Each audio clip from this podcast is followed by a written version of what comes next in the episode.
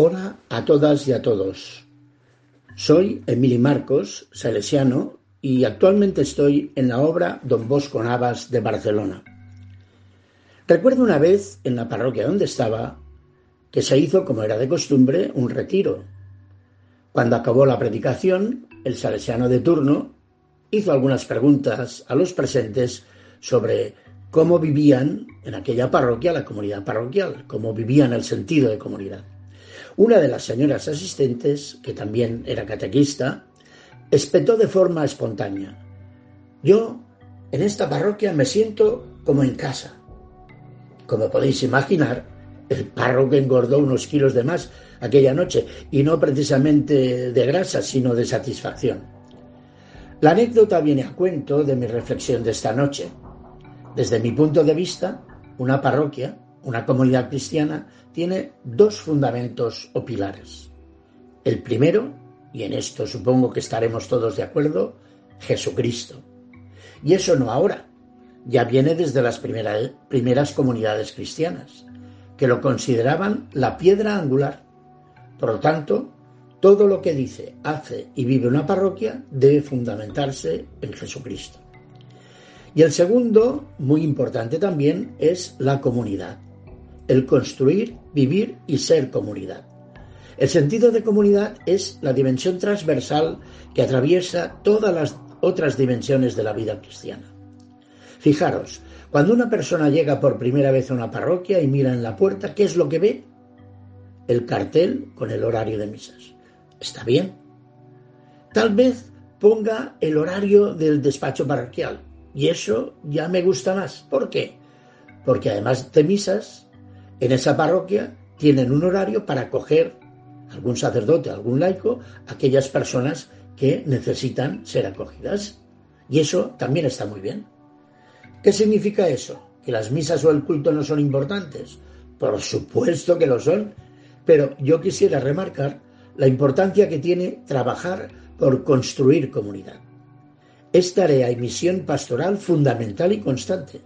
Es velar para que la gente se sienta acogida, a gusto, en comunión, que personas, grupos y servicios se sientan como en casa, aunque sean y hagan cosas muy diferentes. Yo me imagino la comunidad cristiana como un mosaico de Gaudí o del modernismo catalán.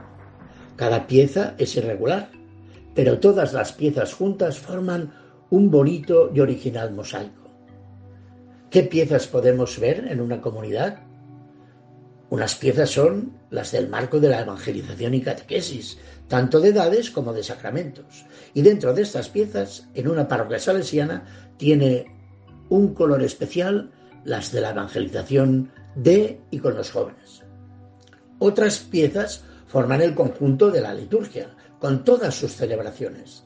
De ellas sobresale la Eucaristía, que es el centro de la vida comunitaria y la fuente para seguir alimentando y construyendo la fraternidad. Otro conjunto de piezas de un bello y variado colorido es el del servicio dentro y fuera de la parroquia, la de la acción social, con todos los grupos, servicios e iniciativas en favor de los más pobres y de los más desfavorecidos. Aquí también podemos destacar las que se realizan con los niños, adolescentes y jóvenes, ya sea desde nuestras plataformas de acción social o las del Oratorio Centro Juvenil. Sin embargo, todas esas piezas, para formar un mosaico, deben tener un soporte, y el soporte es precisamente la comunidad. Así como San Pablo, en su conocida carta sobre el amor, nos dice que todo lo que decimos, hacemos o pensamos sin amor no sirve de nada, lo mismo podríamos decir de todo lo que hace una parroquia. Sin la comunidad no sirve de nada.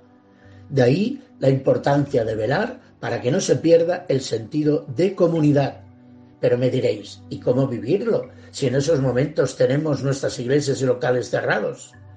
Pues ahí está el Espíritu Santo, que es el motor de la comunidad, que nos hace despertar nuestra imaginación aquellos animadores que llaman a sus chicos y chicas del grupo, aquellos responsables que contactarán con sus equipos, aquel sacerdote que llamará a los ancianos y ancianas por teléfono, aquellos que están solos, aquellas catequistas que se han puesto de acuerdo a una hora determinada para hacer una cadena de oraciones y envían además materiales a las familias. Encuentros que se hacen por videoconferencia para reuniones, sí, pero también, ¿por qué no?, para celebraciones de la palabra juntos y compartir momentos lúdicos, ya que parece ser que en esa parroquia no hay medios para hacer retransmisiones en directo. Y qué decir de aquellos voluntarios y voluntarias que se han ofrecido para reabrir el banco de alimentos para familias que lo están pasando realmente muy mal, algunas de las cuales llevan tres meses sin recibir ningún tipo de, de ayuda, tanto de los servicios sociales como también de la Iglesia. Como veis, la comunidad no la hace un local, sino las personas que la integran. Ser, vivir y construir comunidad no es fácil y más en ciudades grandes. Por eso es una labor que hay que ir haciendo poco a poco, pero de forma constante, continua y perseverante. Y encima es muy salesiano. ¿No creéis que nuestro carismático espíritu de familia encaja perfectamente en esta visión de una parroquia? Y ya que es una tarea difícil, pongamos en este mes de mayo, bajo la protección del manto de María Auxiliadora, todas nuestras parroquias y comunidades cristianas para que nos ayude a ser más comunidad, más familia. Seguro que entonces seremos dignas hijos, dignas hijas y dignos hijos de nuestra madre. Y lo hacemos con esta oración. Dios te salve María, llena eres de gracia, el Señor es contigo, bendita tú eres entre todas las mujeres, y bendito es el fruto de tu vientre Jesús. Santa María, Madre de Dios, ruega por nosotros pecadores, ahora y en la hora de nuestra muerte. Amén. Bonanita tutón, buenas noches a todas y a todos y que Dios os bendiga.